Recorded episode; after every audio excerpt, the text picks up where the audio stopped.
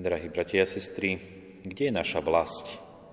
Myslím, že všetci si vieme pomenovať, kde sme sa narodili, kde možno bývame alebo trávime väčšinu svojho života, tak vieme pomenovať, kde je tá naša vlast tu na zemi, v ktorom meste, okrese, respektíve štáte. Toto je, myslím, že jasné, aj malé dieťa vie pomenovať, kde býva, v prípade, kde sa narodilo. Ale okrem toho, že máme tú vlast tu na zemi, v konkrétnej lokalite, predsa v strede dnešného Božieho slova, dokonca v strede dnešného druhého čítania Apoštola Pavla Filipánom hovorí Apoštol Pavol slova Veď naša vlast je v nebi, odtiaľ očakávame aj Spasiteľa Pána Ježiša Krista. Veľmi pekne pomenúva doslova tak priamo, že naša vlast je v nebi. Naozaj naša vlast je v nebi. Tu na zemi prežívame iba nejakú relatívne krátku časť života, Niekto sa dožije naozaj málo rokov iba detstva, niekto dospelosti, staroby, ale predsa ten vek človeka je veľmi obmedzený. Naozaj, aká je maximálna dĺžka veku žitia človeka? 110, 120, 130 rokov, neviem presne, ale určite to nebude viac. Takže naozaj ten život tu na Zemi je veľmi krátky, ubieha rýchlo. A tak je naozaj veľmi dôležité, aby sa človek zameriaval na to dôležitejšie. A to je tá skutočná vlast v nebi, kde prežijeme oveľa dlhšiu časť života. Ani nie tak čas života, ale dalo by sa povedať celú väčnosť. Celú väčnosť budeme po našej pozemskej smrti žiť v nebi, v nebeskom kráľovstve. A predsa, čo vieme o nebi? O nebi vieme veľmi málo. Hoci Sveté písmo, hlavne Ježiš Kristus, prináša rôzne také zmienky o nebi, o nebeskom kráľovstve, predsa vieme veľmi málo. Dokonca Apoštol Pavol hovorí, že ani oko nevidelo, ani ucho nepočulo, ani do ľudskej mysle nevstúpilo, čo Boh pripravil tým, ktorí ho milujú, čiže nebeské kráľovstvo. Sám pán Ježiš hovorí svojim učeníkom, idem vám pripraviť miesto v nebi. Čiže máme zmienky o nebi, ale čo je v nebi, aké je nebo, čo nás tam čaká, čo je tá naša skutočná vlast, to naozaj nevieme vyčerpávajúco pomenovať.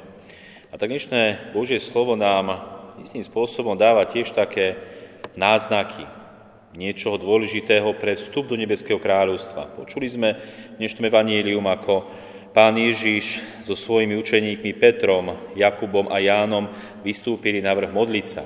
Už samotná modlitba je istým stretaním sa s tým nadprirodzeným, s Bohom, s Božím kráľovstvom. Už tá modlitba nás istým spôsobom spája s tým väčšným, s nebom. A tak Pán Ježiš prichádza na tento vrch spolu s učeníkmi modliť sa a títo učeníci, Peter, Jakub a Jan, tam zažijú niečo nadprirodzené. Zažijú premenenie Ježiša Krista. Zažijú dotyk s Bohom. Ako sme počuli, to svedectvo Svetého písma nám hovorí, že hoci tam prichádzajú s Ježišom Kristom, ktorý bol človekom navonok naozaj matateľným. Predsa, keď vystúpili na vrch, keď sa modlili, tak pán Ježiš sa pred nimi premenil a jeho tvár a jeho odev zažiaril belobou. A prišli tam aj dvaja muži, ako sme počuli, Mojžiš a Eliáš rozprávali sa tam spolu s Ježišom Kristom. A Petrovi tam bolo natoľko dobré, že povedal Ježišovi, Kristovi, učiteľ, dobré nám tu, urobme tri stánky, jeden tebe, jeden Možišovi, jeden Eliášovi. Dobre mu tam bolo, dobre je s Bohom, dobre je v Božom kráľovstve. Nechce sa nám ísť preč, keď je nám dobre. A naozaj nebi je dobre, nebi je dokonale. A pán Ježiš dal zakúsiť týmto trom učeníkom, čo znamená zažívať nebo, alebo tú naozaj nadprirodzenú blízkosť Boha, ktorú budeme zažívať v nebeskom kráľovstve. Toto zažili títo traja učeníci. Ale poďme ešte trošku hlbšie a trošku ďalej, aj v kontexte dnešného prvého čítania. V tom prvom čítaní sme počuli o tom, ako sa Abraham rozpráva s Bohom. Uzatvára Boh zmluvu s Abrahámom a prisľubuje mu, že bude mať obrovské potomstvo a vlastníctvo tej zeme, ktorú mu ukazuje a pomenúva. A keď uzaviera Boh s Abrahamom zmluvu, tak počúvame, keď zapadlo slnko, na Abrahama doľahol tvrdý spánok a prenikla ho veľká príšerná hrôza. V blízkosti Boha prenikla Abraháma príšerná hrôza. Dokonca sme počuli aj o tom v dnešnom evanílium, že aj Petra, keď vstúpil do oblaku, tak sa zmocnil strach. A ako sme počuli, z toho oblaku zaznel Boží hlas, toto je môj vyvolený syn, počúvajte Čiže v tom oblaku bol Boh a Petra zachvátil strach tak, ako Abraháma zachvátila a prenikla obrovská príšerná hrôza. Je to zaujímavé, že človek zažíva v blízkosti Boha nielen tak ako Peter, dobre je nám tu, urobme tu tri stánky, ale človek zažíva aj obrovskú, strašnú, ako počúvame, hrôzu. Prečo hrôzu, milí bratia a sestry? Určite preto, že pred Boha sa stavia Abraham, ktorý hoci potvrdil svoju vieru voči Bohu, predsa je to iba človek. Človek hriešný, človek nedokonalý, človek nehodný predstúpiť pred Boha. Tak ako Peter, tiež je to hoci Ježišom Kristom vyvolený učeník a aj prvý pápež, ale predsa je hriešný, nehodný. Dokonca pán Ježiš ho v istý moment odháňa od seba, choď mi z cesty Satan, na pohoršenie si mi. Čiže Peter nie je dokonale svetý a hlavne hodný predstúpiť pred Boha. Preto prichádza tá obrovská hrôza a strach, či už Abraháma alebo apoštola Petra. Nie sú hodní Božieho kráľovstva. A preto potrebujú očistenie. Preto potrebujú, aby sa dokonale očistili od svojich hriechov a iba tak môžu predstúpiť väčšine pred Boha a prebývať v šťastí a v dokonalej bláženosti voči Bohu. Takže potrebujú tak ako my všetci očistenie od svojich hriechov. Hoci máme možnosť ľutovať hriechy, máme sviato zmierenia, spovede, predsa, hoci nám Boh odpúšťa všetky naše hriechy, keď ich úprimne ľutujeme, predsa potrebujeme aj zadozúčiniť za svoje hriechy ktoré môžeme zadozučiniť či už tu na zemi, utrpením, bolesťou, krížom, alebo vo väčšnosti, tak ako nás učí katolícka církev, skrze očistný oheň očistca. A to dôležité je, aby sme pamätali a vždy túžili po nebi. Aby sme doslova každým dňom pamätali na to, kde je naša vlast, kam chceme ísť a naozaj po čom túžime. Toto nám dá na jednej strane obrovskú silu, odolávať hriechom a obrovskú silu kráčať podľa Božej cesty tým správnym smerom do Nebeského kráľovstva. O také veľkej túžbe hovorí aj jedno svedectvo, ktoré hovorí, že svätý Ignác antiochísky biskup bol odsúdený na smrť pod zubami divých zverov. Keď sa to dozvedeli kresťania v Ríme, začali vyhľadávať pre neho protekciu, aby dostal milosť. On im napísal takto. Túžim byť predhodený divým šelmám podľa vyneseného rozsudku. Nech ma roztrhajú na kusy, nie tu na zemi už všetko ľahostajné.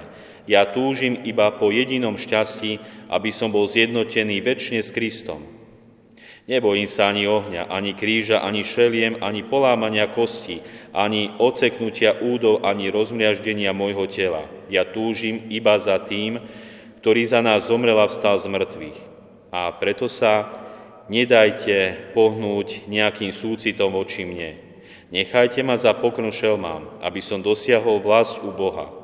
Ja som ako Božia pšenica, musia ma rozmliaždiť zuby levou, aby som sa mohol stať chlebom Ježiša Krista a vykrvácal roztrhaný levmi. Takto veľmi túžil svätý Ignác Antiochísky, ktorý bol biskupom po zjednotení s Ježišom Kristom. Túžil sa stretnúť a zjednotiť s Kristom a preto už bolo ľahostajné, ako sa do väčšnosti dostane. Nebal sa položiť život za vieru, za Ježiša Krista. Toto je naozaj tá veľká túžba po nebi, túžba po nebeskom kráľovstve.